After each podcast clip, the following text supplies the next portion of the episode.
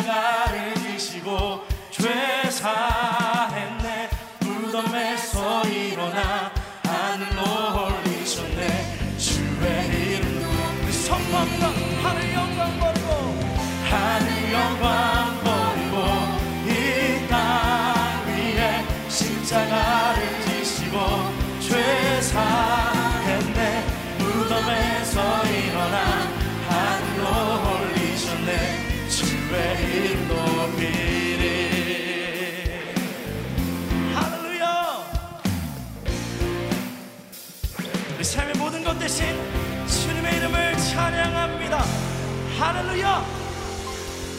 아멘. 네, 자리에 앉으셔서 찬양하며 나아가겠습니다.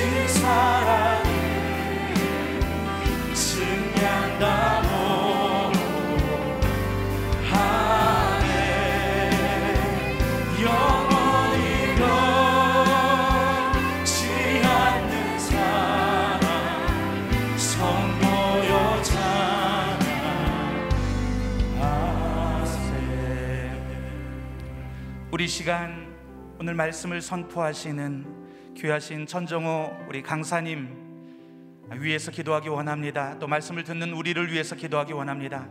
주님의 말씀을 선포할 때 성령의 능력을 함께하여 주시옵소서. 우리의 귀를 열어 주시고 마음을 열어 주시고 우리 마음밭이 옥토버과 같이 이 말씀을 통해서 30배, 60배, 100배 결실을 맺는 은혜가 있게 도와 주시옵소서. 우리 같이 기도하며 나아가시겠습니다. 살아계신 아버지 하나님 이 시간 사모하는 심령으로 우리가 주의 말씀을 듣습니다. 우리의 귀를 열어주시고 우리의 마음을 열어 주시옵소서. 아버지 하나님 오늘 강, 어, 설교자를 통해 선포되는 그 말씀이 우리가 꼭 들어야 될 말씀이 되게 도와주시고 아멘으로 화답하게 도와주시고 이 말씀을 통해서 우리의 삶과 심령이 새로워지게 도와주시옵소서. 우리의 삶 가운데 열매로 나타나게 도와주시고 우리의 삶을 주님께로 다시 한번 돌이키며 조정하는 시간 되게 도와주시옵소서. 오 성령님 이 시간 온전히 주님의 능력의 두루마리로 아버지 하나님 덮어주시고 덧입혀 주시옵소서. 오 주님 오 주님 우리의 마음 가운데 하나님 오늘 말씀을 듣고 살아나는 역사 있게 도와 주옵소서. 우리 영혼이 깨어나는 역사 있게 도와 주시옵소서. 아버지 하나님 함께하여 주옵소서. 살아계신 아버지 하나님 이 시간 우리가 주님의 말씀을 듣고 주님의 음성 듣기를 소망합니다. 오늘 우리 귀하신 강사님을 통해 선포되는 말씀이 우리의 심령을 깨우게 도와주시고 죽었던 우리의 심령을 살려내게 도와주시고 하나님 우리의 삶을 주님께로 돌이키게 하는 귀하신 능력의 말씀 되게 도와 주시옵소서. 감사함이 예수님의 이름으로 기도드렸습니다. 아멘. 할렐루야. 작은 예수 40일 새벽 기도에 나오신 여러분 모두를 주님의 이름으로 축복하고 환영합니다.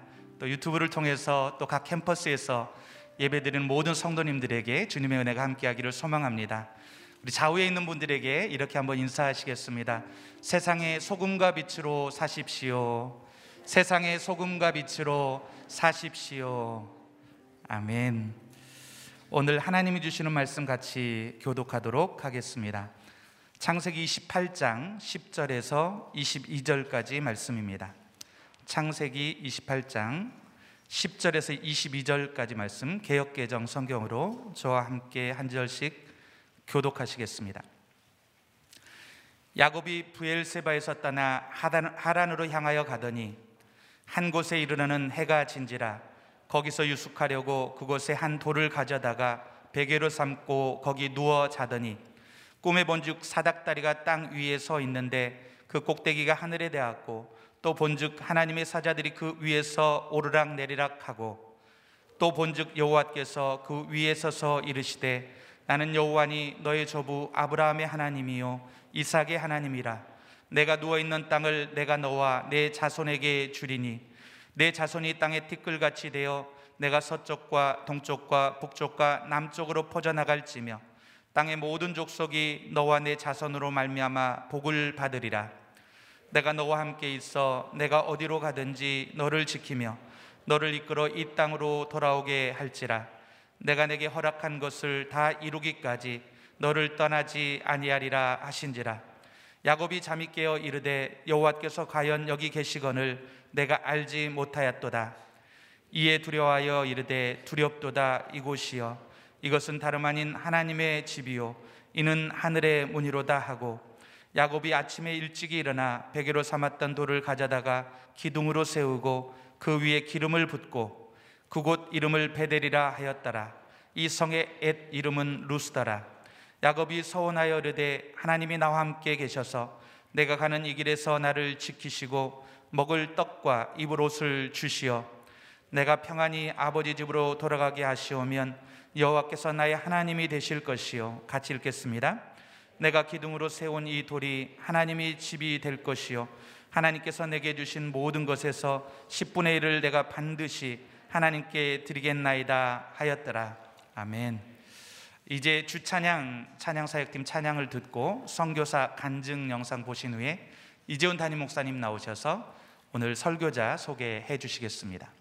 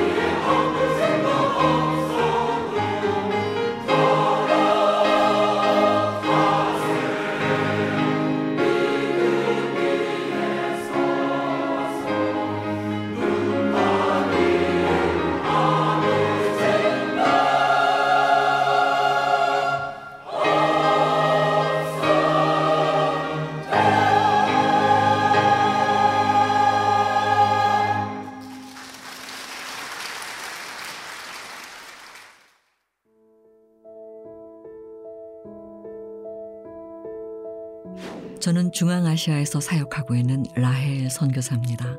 코로나 상황이 지난해 2월부터는 이곳에서도 급속도로 확산되어 매우 심각한 상황이 되었습니다. 분명히 확진자들이 많이 있음에도 불구하고 정부에서는 공식 발표를 하지 않았고 현지인들도 전염병에 대한 경각심 없이 생활하는 것을 보면서 저희는 걱정이 되기 시작했습니다. 저희 부부는 NGO 사역으로 운영하던 재봉 교육 시간에 정해진 수업을 잠시 미루고 긴급히 교육생들과 함께 마스크를 만들기 시작했습니다. 처음 해보는 일이라 모두가 서툴었지만 여러 가지 샘플을 만들어 보는 과정을 거치며 제작하기 쉬우면서도 튼튼한 마스크 만드는 방법을 고안하고 가르칠 수 있었습니다. 그리고 우선 국립대학교의 여학생들을 대상으로 수업을 했던 재봉교실에서 약 800여 개의 마스크를 만들어 취약계층에게 무료로 나누어 주었습니다. 동시에 믿음의 자매들과 함께 마스크 제작을 위해 단기 교육을 실시해서 약 500여 개의 마스크를 만들어 그리스도인 가정을 돕는 데 사용했습니다. 이 일이 계기가 되어 믿음의 가정을 돕는 소망 재봉 교실을 시작하게 되었는데요. 지금 돌아보니 그 모든 일이 다 하나님의 선하신 인도하심이었습니다. 무슬림들에게 복음을 전하는 일은 정말 쉬운 일이 아닙니다. 저희가 무슬림 여성들에게 어렵게 복음을 전한다 해도 그들이 예수님을 구주로 영접하는 것은 또 다른 이야기입니다. 복음을 들은 그들은 자신의 죄를 위해 십자가에서 죽으신 예수님이 하나님의 아들로 믿어지지가 않는다는 겁니다. 저는 인내와 오래 참음의 시기를 지나며 계속해서 성령님께서 복음을 들은 많은 학생들의 마음 가운데 구원의 믿음과 기쁨을 허락하시도록 기도했습니다. 올해로 제가 무슬림 여성들을 만나온 지 16년이 되었습니다. 같은 하늘 아래 있으면서도 어쩌면 이렇게도 다른 삶을 살까요? 남자아들로부터 너무나도 쉽게 버림받고 때로는 동물과 같은 취급을 받으며 소망을 꿈꿀 생각조차 못하는 무슬림 여성들이기에 하나님께서는 저에게 계속 그들을 사랑하라고 하십니다. 그들의 변하지 않는 삶에 지쳐 탄식할 때 주님은 제게 우리가 선을 행하되 낙심하지 말지니 포기하지 아니하면 때가 이름에 거두리라. 갈라디아서 6장 9절의 말씀을 주셨습니다. 코로나로 인한 팬데믹 상황. 아무 일도 일어날 것 같지 않지만 많은 변화가 있었습니다. 우리는 주의 일하심을 다 이해할 수도 없고 주의 일하심을 다 볼 수도 없습니다. 그러나 하나님은 상처받고 연약한 영혼을 구원하시는 그분의 일을 쉬지 않고 행하십니다. 주님은 결코 멈추지 않으십니다. 할렐루야. 우리 해외 선교지에 있는 선교사님들에서 계속 기도해 주시기 바랍니다. 오늘 우리에게 말씀을 전해 주실 분은 천종호 판사님이십니다. 오랫동안 우리 비행 청소년들을 법정에서 만나면서 어, 그 청소년들을 사랑으로 때로는 책망으로 어, 교훈하면서 어, 그룹 홈을 만들어서 우리 청소년들의 회복을 돕는 사역을 하고 계셨습니다. 지금도 부산 지방법원에서 판사로 재직 중이지만 우리 판사님에게 더 중요한 소명은 우리 청소년들을 회복시키는 그 일을 세상 속에 소금과 빛으로 감당하고 계십니다. 이제 저희 교회 여러 번 오셨지만 또 그간의 일들을 우리에게 나눠주시고 함께 기도 제목을 듣는 시간이 되기를 바랍니다. 박수로 우리 환영하겠습니다.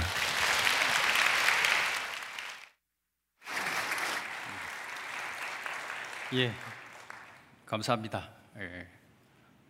오늘은 제가 음, 청소년 사역 시작하고 나서 그 아이들을 회복을 위해서 노력해 오다가 이제 하나님께서 법조인으로서 저에게 주신 소명이 있는 것 같아서 요즘은 예, 하나님의 법과 인간의 법 이걸 연구하고 있습니다. 그 과정에 최근에 말씀 깨달은 것을 여러분들과 나누고자 합니다. 저희의 사역에 관한 이야기는 유튜브나 방송이나 책이나 에, 이것을 통해서 많은 소개가 되어 있으니 그 참조해 주시고 오늘 아침에는 하나님께서 여러분들과 저에게 주시는 말씀을 같이 나누고자 합니다. 저한테 주신 30분 동안 준비해 준비해온 원고를 읽도록 하겠습니다. 제가 전문 설교자가 아니라서요. 예, 예, 설교를 하지 못하고 제가 성글을 읽고 성령님이 여러분들을 감동하셔서 예, 하나님 말씀을 같이 묵상하면 좋겠습니다. 인간에게는 존재론적으로는 두 가지 근본 전제가 주어져 있습니다. 첫 번째는 창조된 존재이고요. 두 번째는 공동체적 존재입니다. 이 둘은 기독교인의 정체성의 근본을 이룹니다. 공동체에 관해서 보면 성경은 크게 두 개의 공동체를 전제하고 있습니다. 신공론을 주술한 아우구스티누스는 두 공동체를 천상도성 대 지상도성, 하나님 도성 대 사람의 도성으로 양분해서 보았습니다. 하지만 이러한 구분은 도성이란 말에 무게가 실려 있으므로 두 공동체가 공간적으로 엄격히 분리되어 존재한다는 관념을 줄 뿐 아니라 하나님이 만드신 세계를 천국과 땅, 거룩한 교회와 세속 사회라는 유언론적 신앙관을 형성하게 만들 가능성이 높습니다. 국가가 모든 것을 할 수 있다는 국가 만능주의가 횡행하고 있고 정치와 종교를 엄격히 분리하려는 종교 분리의 이념이 지배적이며 교회가 한 국가 내에서 중간 단계의 공동체로 전락한 시대를 살아가는 기독교인들로서는 이러한 공간적 유원적 구분을 통해 두 개의 공동체를 바라보는 시각을 지향해야 합니다. 그래서 저는 천상도성 대 지상도성, 천국과 땅, 교회와 세속이라는 구분 대신에 아벨적 공동체와 가인적 공동체라는 렌즈로 성경과 우리가 세상을 사는 세상을 바라보고자 합니다. 이렇게 구분해서 보는 것은 우리가 속하고 있는 공동체를 보다 진실되게 바라볼 수 있게 합니다. 아벨적 공동체와 가인적 공동체의 근본적인 차이점은 그 공동체의 주권자가 누구인가 하는 것인데 아벨적 공동체는 하나님을 주권자로 모신 공동체이고 가인적 공동체는 인간 자신이 주권자인 공동체를 의미합니다. 아담과 하와는 에덴 동산 안에서 쫓겨난 뒤 가인과 아벨을 출산하였습니다. 그런데 하나님에 대한 제사 문제로 장남 가인이 자신의 동생인 아벨을 살해하는 끔찍한 폭력이 발생합니다. 이러한 폭력의 근원에는 인간이 하나님의 주권을 배제하고 스스로 선악의 기준을 설정하고자 한 아담과 하와의 범죄가 뱀처럼 또아리를 틀고 있습니다. 그런데 하나님은 동생을 살인한 가인을 처벌하지 않으셨습니다. 오히려 가인에게 표를 주시며 가인을 죽이는 자는 벌을 일곱 배나 더 받을 것이라며 가인이 타인으로부터 살해당한 것을 막아주셨습니다. 동생을 살해한 이후 가인은 부모의 품을 떠나 에덴 동산의 동쪽에 있는 노 땅에 정착하였고 그곳에서 결혼하고 아들을 낳았습니다. 가인이 태양이 떠오르는 에덴의 동쪽을 택했다는 것은 하나님을 버리고 태양신으로 대표되는 우상들을 숭배하였다는 것을 상징합니다. 게다가 가인은 죽음을 모면하기 위해 높디 높은 성을 쌓았습니다. 하나님께서 가인에게 그가 타인으로부터 살해당한 것을 방지해주는 표를 주시고 가인을 죽인 자에게는 벌을 일곱 배나 더 내릴 것이라는 약속까지 하셨으나 죽음에 대한 불안과 공포에 시달렸던 가인은 그 표와 약속을 믿지 못하고 자신의 힘으로 자신의 생명을 지키고자 하였던 것입니다. 가인이 지은 성을 기반으로 가인의 후손들이 태어났습니다. 가인의 후손들로부터 축산업자와 같은 경제인, 수금과 퉁소를 잡은 자들 같은 예술가, 구리와 새로 여러 가지 기구를 만드는 장인들이 배출되었습니다. 이 직업들은 성을 중심으로 정착 생활을 하는 공동체에 있어서는 없어서는 안 될 직업들이었습니다. 정착 생활은 인간들의 노력, 노동력을 집약시킬 수 있게 하고 이는 인간들로 하여금 그 세력과 힘에 의존하게 만들게 됩니다. 그 최종 결과는 공동체에 대한 하나님의 주권을 부인하는 것입니다. 이러한 가인의 후손들이 만든 공동체를 가인적 공동체라고 하겠습니다. 하지만 성경은 아담과 하와의 셋째 아들인 셋의 후손들의 행적에 관해 기록하고 있습니다. 그런데 그들의 행적은 가인의 후손들과는 사뭇 다른 모습을 보여줍니다. 셋의 후손들의 행적에는 직업에 관한 기록이 없습니다. 오히려 비로소 여호와의 이름을 부른 에노스, 하나님과 동행하다가 죽지 않고 하나님께로 간 에녹, 의니요 당대의 완전한 자인 노아 등으로 언급될 뿐입니다. 이를 통해 성경이 보여주고자 하는 것은 공동체에서 절대 잊어서는 안 되는 존재가 하나님이라는 것입니다. 이런 공동체를 아벨적 공동체라고 부르도록 하겠습니다. 성경에서는 셋의 후손들을 나열하고 있습니다. 셋이란 이름의 뜻이 부활입니다. 아담과 하와가 셋을 통해 소망한 것이 아벨의 부활이었다면 우리는 신앙적으로 셋의 후손들의 가인의 후손이라고 해도 무방할 것입니다. 이와 같은 가인과 아벨의 후손들에 관한 짧은 대조 속에서 우리는 가인의 후손들과 아벨의 후손들의 삶에는 극복하기 어려운 간격이 있다는 것을 깨닫게 됩니다. 그 간격의 시작은 그들의 삶의 주권자가 누구인가 하는 것에 있습니다. 이는 인류의 삶에 있어서 가장 중요한 영향을 끼치는 문제입니다. 그렇다면 성경은 애초부터 인류의 역사는 가인적 공동체와 아벨적 공동체가 대립과 갈등을 겪어야 한다는 점을 가르쳐 주고 있다고 볼 수 있습니다. 이렇게 시작된 아벨적 공동체와 가인적 공동체는 서로 영향을 주고받으며 존속해 나왔습니다. 그런데 인류의 역사를 살펴보면 주류는 가인적 공동체였고 아벨적 공동체는 늘 비주류였다는 사실을 알게 됩니다. 하지만 아벨적 공동체는 절대 소멸하지 않습니다. 왜냐하면 두 공동체는 인간의 의도가 아니라 하나님의 예지와 섭리에 의해서 이루어진 것이기 때문입니다. 이는 아벨적 공동체에 소속되어 고난을 당하고 있는 성도들에게 큰 위로가 됩니다. 하나님이 가인과 아벨의 제사 중 아벨의 제사를 기쁘게 받으신 것은 하나님의 주권적 선택으로 말미암은 것입니다. 피조물은 그에 관해 아무런 이의를 제기할 수 없습니다. 노아와 아브라함의 공동체도 모두 하나님의 예지와 섭리로 말미암은 것입니다. 이들의 얘기를 보더라도 우리는 하나님의 주권적 섭리로 아벨적 공동체가 선택되고 유지된다는 것을 알 수 있습니다. 아벨적 공동체였다고 할 수 있는 노아의 가족 8명은 대홍수에서 살아남아 자손들을 낳으며 인류의 역사를 이어나갔습니다. 그런데 하나님부터 의인이라는 평가를 받은 노아의 후손 모두가 아벨적 공동체를 형성한 것이 아닙니다. 아이러니하게도 노아의 후손들로부터 다시 아벨적 공동체와 가인적 공동체가 형성되어 나왔습니다. 게다가 아벨적 공동체는 다시 소수로 전락해 나갔습니다.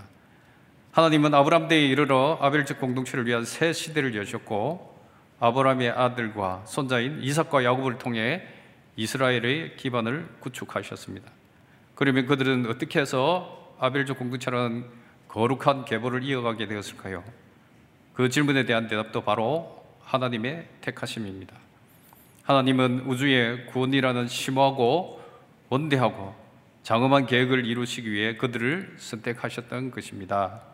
특히 이스라엘 민족과 그 국가의 조상이 된 야곱과 그의 상둥이 형 에서의 얘기는 하나님의 예정과 택하심이 무엇인지를 여실하게 보여줍니다. 바울 사도는 로마서 9장 11절에서 13절까지에서 하나님이 야곱을 택하시고 에스를 유기하신 이유가 그들의 공로나 자질 때문이 아니라 오로지 창세전부터 예정된 하나님의 택하심 때문이라고 선포합니다. 그러나 야곱을 택하신 하나님의 계획이 완성되기까지 야곱과 에서는 심하게 충돌하였습니다. 두 사람의 충돌은 태어나기 전부터 이미 시작되고 있었습니다.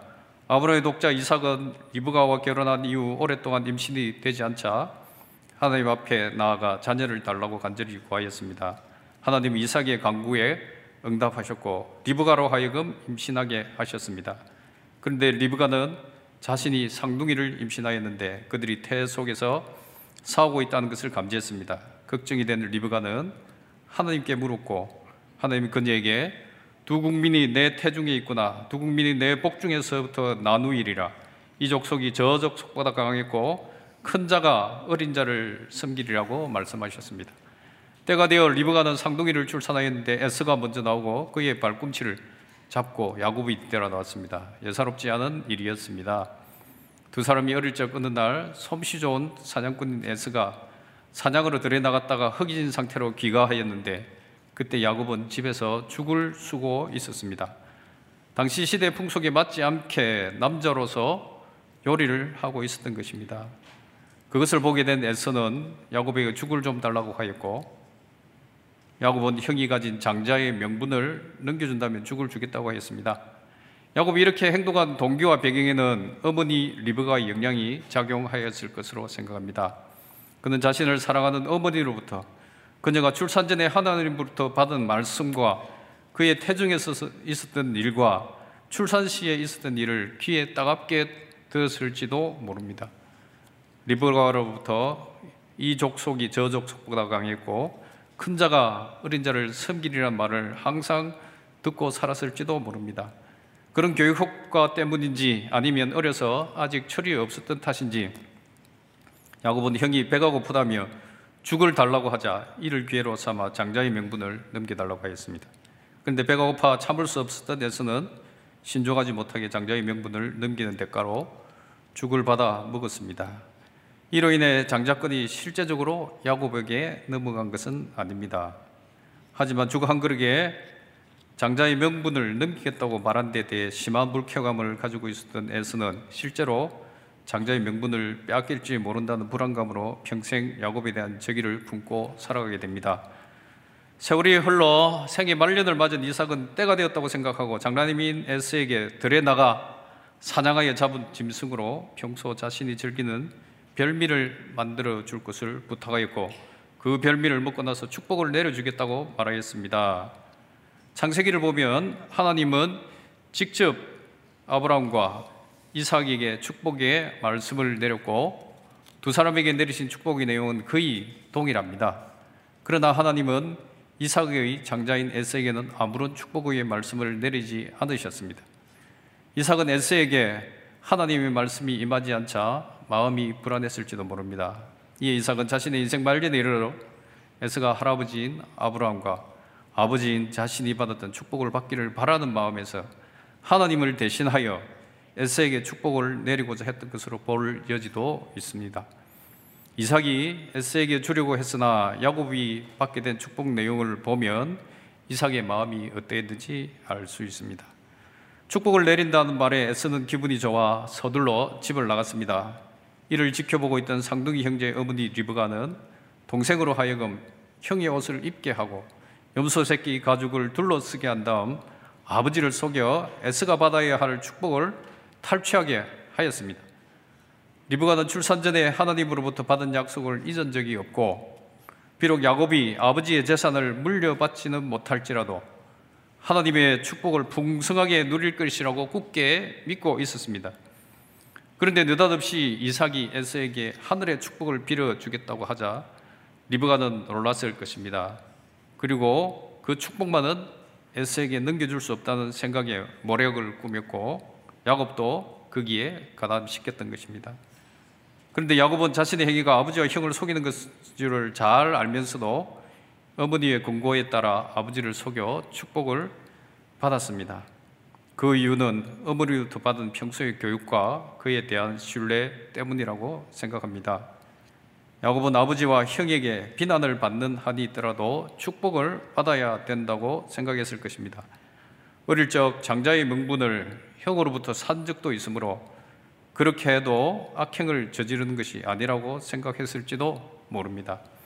거짓이 발각되어 아버지로부터 저주를 받을 것이 두려웠으나 저주는 어머니가 받겠다고 하자 어머니의 제안을 물리칠 수가 없었을 것입니다. 그리하 이거는 형의 축복을 탈취하는 사기꾼과 파렴치한이 되어버렸습니다. 사냥에서 돌아온 에서는 야곱이 자신의 축복을 탈취했다는 것을 알게 됩니다. 아버지에게 축복을 다시 내려달라고 사정했지만 이삭은 한 번 내린 축복은 변경할 수 없다고 말합니다. 이삭이 야곱을 에서로 착각하고 축복을 내렸으므로 보통 사람 같았다면 그는 그 축복이 예, 착각으로 인해 잘못 내려졌으므로 무효다. 그러니 다시 에스에게 축복을 내렸을 것입니다. 하지만 이삭은 하나님의 뜻이 견고하다는 것을 뒤늦게 깨달은 것 같습니다. 큰 자가 작은 자를 섬기리라는 리브가의 말을 이제야 진정으로 이해하게 된 것입니다. 그래서 이삭은 자신이 이미 야곱에게 내린 축복의 말을 주어 담을 수 없었습니다. 그리고 축복을 바라는 에스에게 예언을 내려 주었는데 그 속에는 야곱에게 준 축복을 다시 확인하는 내용까지 들어 있습니다. 야곱과의 관계에서 보면 이 축복은 축복이 아니라 저주라고 할 정도였습니다. 사태가 여기에까지 이르게 되자 에서는 가인이 아벨에 대해 품고 있었던 것 같은 분노를 보이며 야곱을 죽이겠다고 길길이 날뛰었습니다.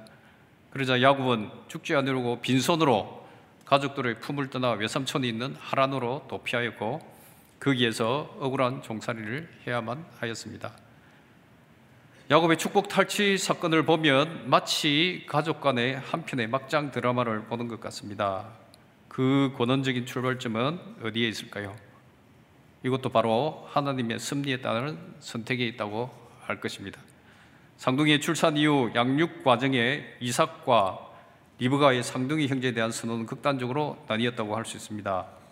그것을 암시하는 것이 이삭은 에스가 사냥한 고기를 좋아하므로 그를 사냥하고 리브가는 야곱을 사랑하였다라는 말씀입니다. 리브가는 장자를 선호하는 당시의 전통과는 달리 하나님 야곱을 편애하였습니다. 그 이유는 출산 전에 하나님으로부터 받은 말씀 때문입니다. 그가 야곱을 바라봄에 있어서는 늘 하나님의 시선도 함께 하고 있었습니다. 하지만 이삭은 하나님으로부터 직접적인 계시를 받지 않았습니다. 여기에서 큰 차이가 나는 것 같습니다. 그로 인한 탓인지 그는 장자를 선호하는 전통에 따라 상둥이 형제들을 바라보았고 게다가 에서가 만들어주는 사냥한 고기를 만든 음식으로 인해 에서에게 더 마음을 쏟았습니다. 성경에는 기록이 없으나 리브가는 자신이 하나님으로부터 받은 말씀을 이삭에게 알렸을지도 모릅니다. 만약 그것이 사실이라면 이삭은 하나님의 말씀보다는 전통을 우선시하고 있다고 볼 수밖에 없습니다. 결론적으로 말해 이삭의 가족은 아버지와 장담대 어머니와 차남의 구도로 가족 관계가 형성되어 있었다고 볼 수 있습니다. 굳이 분석하자면 전통대 신앙의 대립구도라고 할 수도 있을 것입니다. 이러한 대립구도야말로 야곱의 축복 탈취 사건의 근원이라고 할 수 있을 것입니다. 하지만 하나님은 상둥이들이 태어나기 전부터 아브라함과 이삭에게 내렸던 계시의 계승자는 야곱으로 정하고 계셨습니다. 그래서 에스를 피해 도망하던 야곱에게 나타나셔서 그 사실을 확인해 주셨습니다. 그에 관한 기록이 조금 전에 읽었던 조금 전에 읽었던 말씀의 핵심 주제입니다. 하나님은 베델에 나타나셔서 야곱에게 축복을 내리셨는데 그 내용은 놀랍게도 아브라함과 이삭에게 약속한 말씀과 거의 동일합니다. 이는 하나님께서 아브라함과 이삭의 계승자가 야곱이라는 것을 세상에 선포하시는 것입니다. 에서에게 축복을 내리고자 했던 이삭의 의도는 완전히 빗나갔습니다. 이로 인해 이삭의 아들들은 회복하기 어려운 불화를 겪게 됩니다. 하지만 이 사건으로 당장 야곱이 현실적으로 얻은 이익은 없습니다. 오히려 그는 거부의 아들이었지만 빈털터리로 집을 도망쳐 나와 억울한 종살이를 하여야만 하였고 그로부터 20년 뒤에는 종살이를 통해 피땀 흘려 모은 재산을 형에게 빼앗기는 손해까지 입게 됩니다. 어쩌면 이 사건에서 최대의 피해자는 야곱일지 모릅니다. 인간적으로 볼 때 야곱이 받은 저주는 다음과 같다고 할 수 있습니다. 첫째, 야곱은 빈손으로 가족들과 형제들을 떠나게 됩니다. 야곱으로서는 이런 일이 발생하리라고는 꿈도 꾸지 않았을 것입니다. 둘째, 야곱은 한 번도 가지 않은 하란으로 가야 했습니다. 어릴 때부터 죽까지 수울 정도로 조용한 사람이었던 그에게는 이런 장거리 여행을 하는 것만으로도 고통이었을 것입니다. 셋째, 야곱은 거부의 아들로 태어났으나 이 사건으로 인해 타국 땅에서 20년간 종살이를 하게 됩니다. 들 사람이 아니라 조용한 사람이었던 야곱에는 고난의 세월이었습니다. 넷째 야곱은 형과 화해할 때까지 형으로부터 죽임을 당할지 모른다는 두려움과 불안에 시달렸습니다. 호전적이었던 형이 언제라도 찾아오거나 자객을 보낼 수도 있었기 때문이었습니다. 또 아버지 이삭의 재산은 단 한 푼도 물려받지 못했던 것 같고 오히려 형에게 아버지를 속여서 탈취한 축복에 대한 피해 배상으로 하란에서 20년간 종살이를 해서 모은 재산 중 많은 부분을 바쳐야 했습니다. 존 칼빈은 다음과 같이 야곱의 인생을 표현합니다. 극단적인 불행을 보여주는 가장 두드러지는 본이라고요. 야곱도 죽음을 앞두고 자신의 삶을 이렇게 평가를 내렸습니다. 험악한 세월이었다고. 그야말로 하나님 외에는 의지할 데가 없는 광야의 삶이었습니다. 하지만 야곱에게 닥친 저주는 결국에는 축복으로 가는 길이라는 것이 판명되었습니다. 야곱과 에서의 형제간 충돌에 관한 성경의 이야기를 이해하기 위해서는 우리는 인간의 시각이 아니라 하나님의 시선으로 바라보아야 합니다. 그러기 위해서는 반드시 염두에 두어야 할 것이 리브가가 하나님으로부터 받은 계시입니다. 이 말씀을 배제하고 야곱과 에서의 이야기를 읽게 되면 야곱이 시기가와 질투가 많고 아버지와 형까지 속이는 사기꾼이었다는 인상을 배제할 수 없습니다. 그렇게 이해하면 리브가는 남성적인 에서보다는 여성적인 야곱을 사랑하여 그의 욕심을 채워주고 야곱이 축복을 탈취하자 이삭을 설득하여 야곱을 하란으로 돕히시게 만든 공범에 불과합니다. 하지만 이러한 해석은 하나님의 계세가 리브가에게 임하였다는 점에서 보면 받아들이기 어렵습니다. 야곱과 에서 형제 사이의 충돌의 뿌리는 하나님의 계시를 실현하고자 하는 리브가와 전통과 관습을 중시하는 이삭의 대결에 있습니다. 그로 인해 두 형제는 아벨적 공동체와 가인적 공동체로 그 소속을 달리하게 됩니다. 두 사람 모두 아벨적 공동체라고 할 수 있는 아브라함과 이삭의 가문에서 태어났습니다. 같은 아버지를 둔 형제였습니다. 같은 날 단 몇 분 차이로 어머니 리브가에 태어난 상둥이입니다. 우리의 상식으로는 두 사람 모두 아벨적 공동체의 계보를 이어가야 했습니다. 하지만 역사는 그렇게 흘러가지 않았습니다. 서로 다른 길을 걸어야 했던 것입니다. 이는 다 하나님의 택하심 때문입니다. 이렇게 보면 상둥이 형제의 충돌 사건의 주범은 바로 리브가라고 할 수 있고요. 야곱은 방조범에 불과합니다. 야곱은 어머니의 말씀에 순종한 사람입니다. 그가 축복 탈취 사건으로 얻은 것은 세속적으로 보면 아무것도 없습니다. 아니 그는 개인적으로 사회적으로 모든 것을 잃었습니다. 야곱의 축복 탈취 사건으로 당장 덕을 본 사람은 야곱이 아니라 에서였습니다. 그런데 야곱은 결국 큰 축복을 받게 됩니다.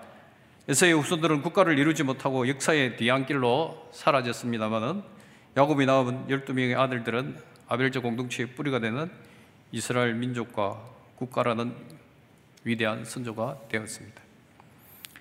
야곱이 받은 축복, 다시 말해 야곱을 통해 이스라엘이라는 민족과 국가가 탄생하게 되었다는 축복은 표면에서 보면 이삭이 야곱에게 내린 예, 축복으로 말미암은 것이라고 할 여지도 있습니다. 하지만 깊이 들여다보면 이러한 축복은 이삭의 축복으로 말미암은 것이 아니라 야곱이 하란으로 도주하던 중 베델에서 하나님으로부터 받은 축복으로 말미암은 것이었다는 것을 알 수 있습니다. 바로 이 점, 다시 말해서 야곱이 받은 축복이 하나님의 약속에서 비롯된 것이라는 점을 염두에 두지 않게 되면 야곱이 이삭을 속여서 축복을 탈취하였으므로 그가 축복을 받는 것이 정의로운지에 관해 의문을 제기할 수밖에 없고 이는 에서 입장에서 볼 때 하나님이 선하시지 않으시고 정의롭지도 못하는 의심까지 들게 만듭니다. 하지만 축복의 근원은 하나님이십니다. 이것은 불변의 진리입니다. 아무리 이삭이 야곱에게 축복을 내린다고 해도 하나님께서 허락하지 않으시면 그 축복은 효력이 발생될 수가 없습니다. 야곱이 받은 축복은 하나님으로부터 나온 것이므로 에스 입장에서 하나님이 정의롭지 못하다고 항변한 것은 옳다고 인정받기 어렵습니다. 이렇게 이해할 때 야곱의 축복 탈취 사건을 제대로 이해할 털을 얻게 됩니다. 한편 이러한 결론은 부모가 자식을 위해 내리는 축복이 중요하지 않다는 것을 뜻하는 것은 아닙니다. 오히려 부모들은 자식들을 위해 축복을 빌어야 하고 그 축복이 하나님의 뜻에 합치될 때야 비로소 더 큰 축복으로 다가온다는 것을 잊지 말아야 합니다. 하나님을 주권자로 섬기는 아벨적 공동체는 인간이 공동체를 만들어 놓고 하나님을 주권자로 청빙한 것이 아닙니다. 오히려 아벨적 공동체는 하나님이 주권자가 되셔서 공동체에 속할 사람들을 택하시고 하나님과 연합하게 하심으로 이루어지게 되었습니다. 그렇게 택함을 받은 자가 아브라함, 이삭, 야곱 그리고 그들의 후손들이었습니다. 그런데 하나님이 아벨적 공동체를 만드신 이유는 예, 인류를 구원하시기 위하심이었습니다. 다시 말해 하나님은 인간들을 향한 구원의 계획을 이루시기 위해 온 인류 중에서 아브라함을 선택하셨고 그에 이어 야곱과 이스라엘 민족을 선택하셨던 것입니다. 인간의 공로를 개입시킬 여지는 전혀 없습니다. 이는 야곱의 후손 중에서 그리스도가 나실 것이라는 이삭의 기도 속에서 명백히 드러난 것입니다. 하나님이 선택한 인간은 온전한 자들이 아니라 아담과 하와의 범죄로 인해 전적 타락한 인간들이었습니다. 다시 말해 하나님이 선택한 아브라함과 이삭과 야곱과 그들의 후손들도 인간 문제의 일부였습니다.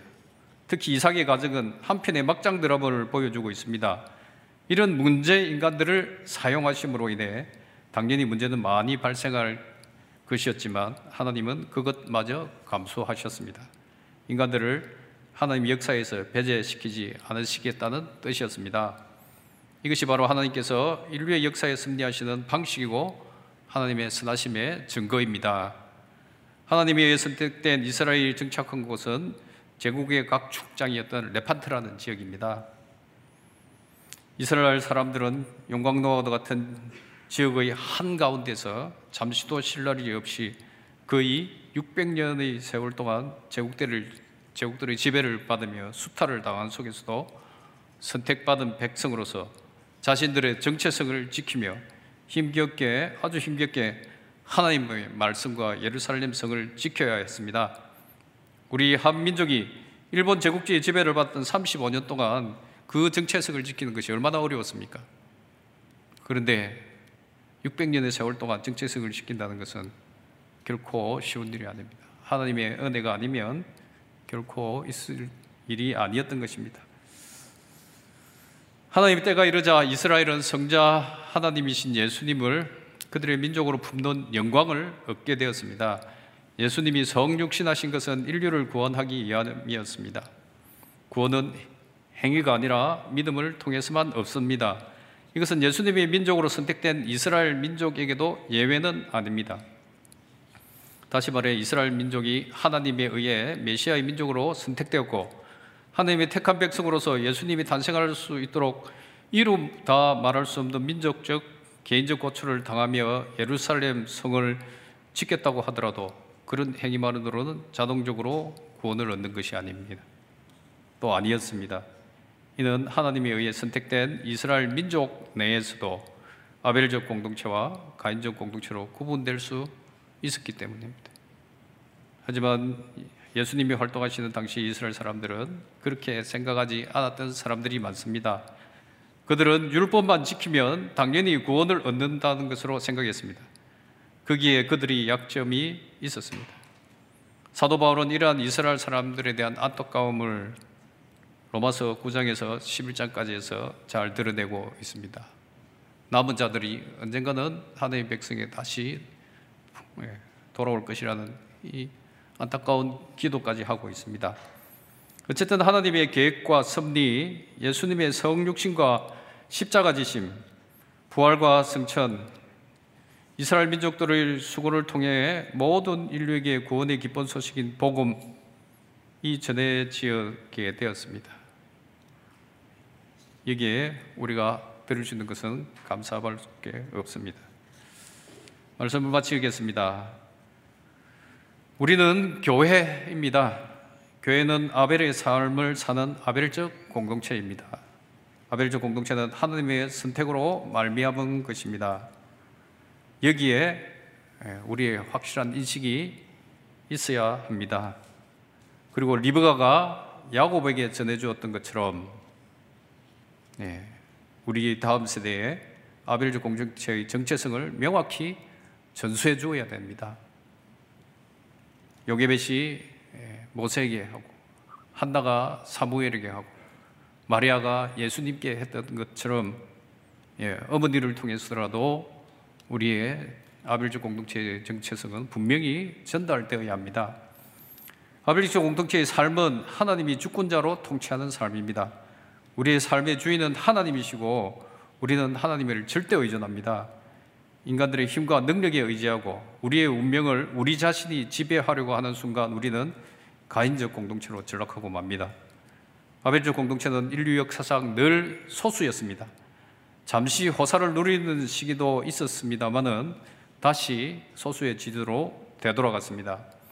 세력과 권력을 추구하는 순간 우리는 가인적 공동체로 전락합니다.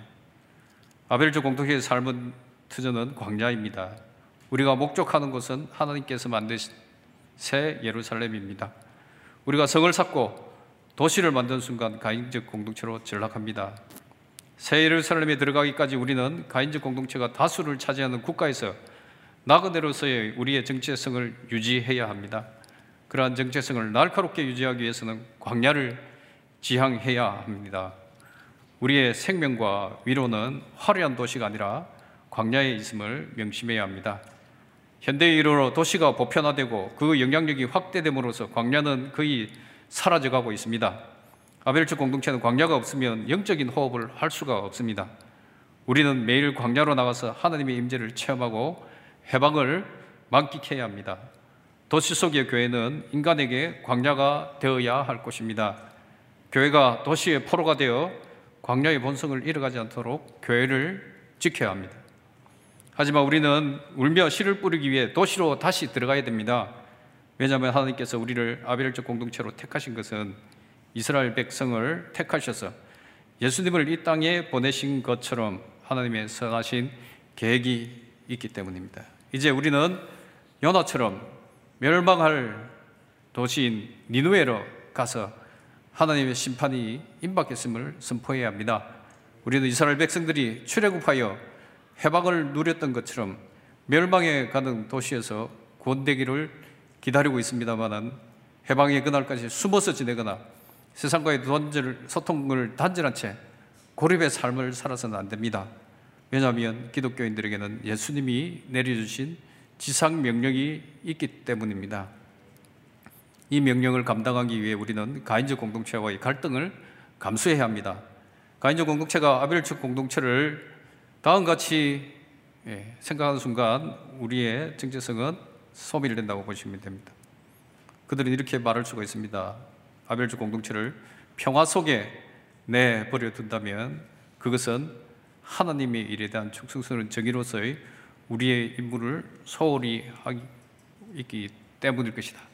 이 말씀 뜻은요, 우리가 그들과 아무런 갈등 없이 평화롭게 산다는 것은 우리의 정체성, 우리의 소명을 결국 잃었다는 것입니다. 빛과 소금의 역할을 상실했다는 것입니다. 우리는 이스라엘 백성들이 예수 그리스도를 탄생하기까지 고난을 겪으며 사명을 감당했던 것처럼 예수님이 재림하시는 그날까지 우리의 사명을 감당하며 교회를 지키고 공동체를 위한 다수권의 사명을 감당해야 합니다. 지금 우리가 당하는 고난은 장차 우리에게 나타날 영광과 비교할 수가 없습니다. 이러한 사명을 감당해 나가시는 여러분 모두에게 하늘의 축복과 평강이 늘 함께 하시기를 기도하겠습니다. 예, 감사합니다.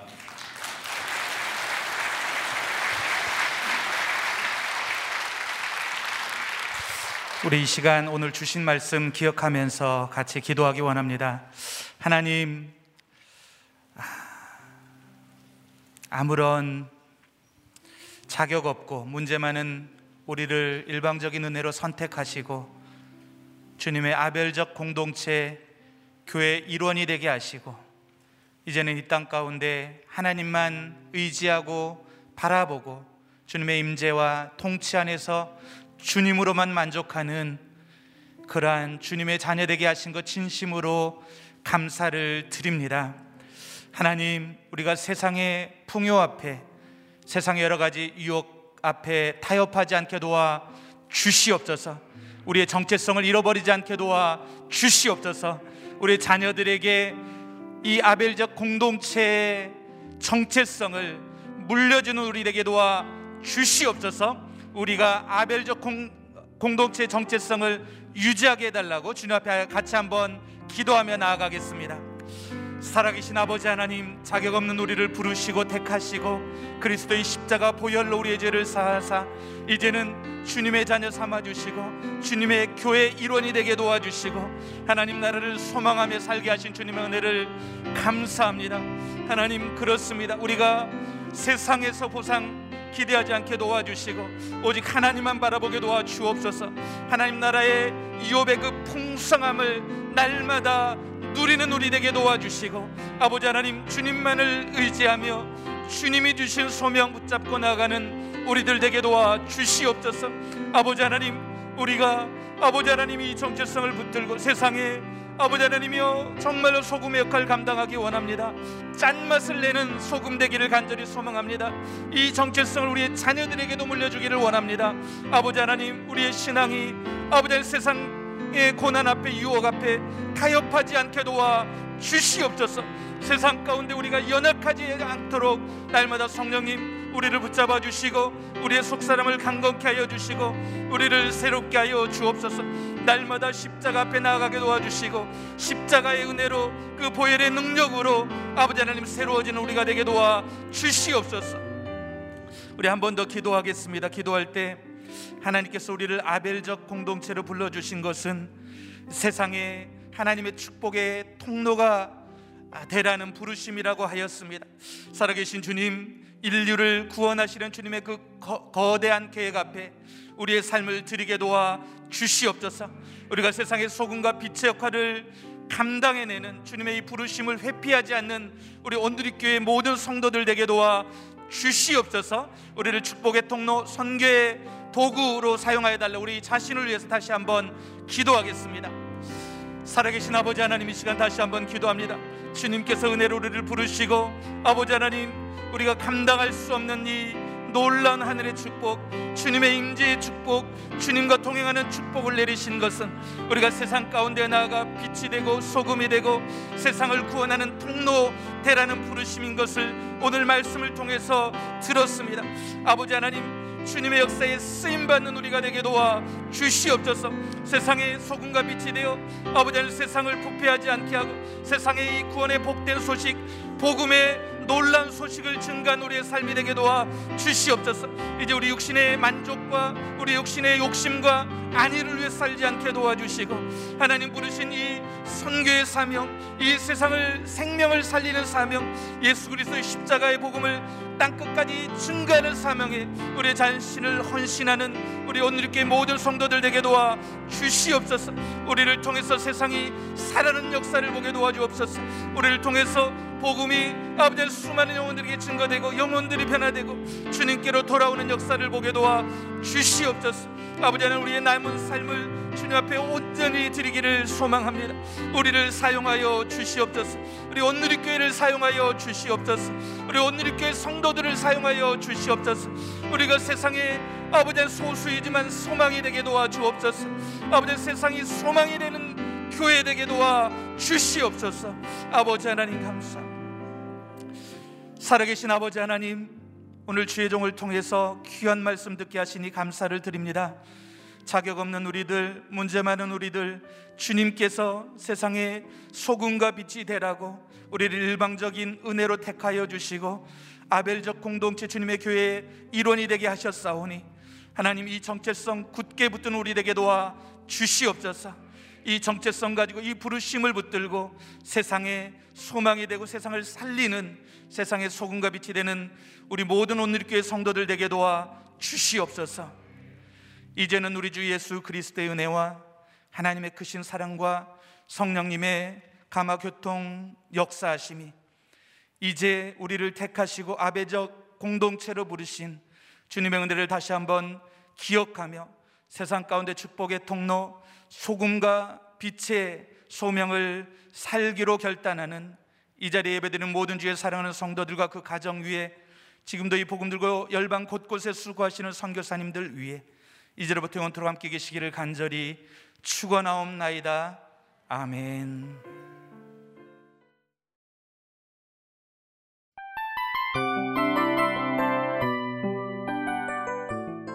이 프로그램은 청취자 여러분의 소중한 후원으로 제작됩니다.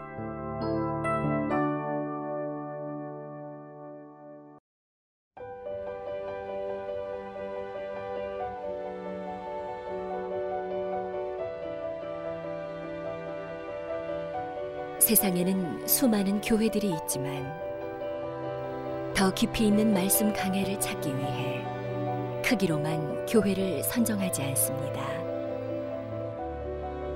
보다 좋은 영적 콘텐츠를 더 많이 나누기 위해 방송비를 받지 않습니다.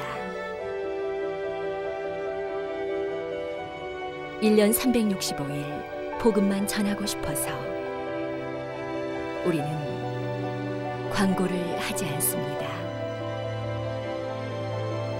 온누리의 복음을 땅끝까지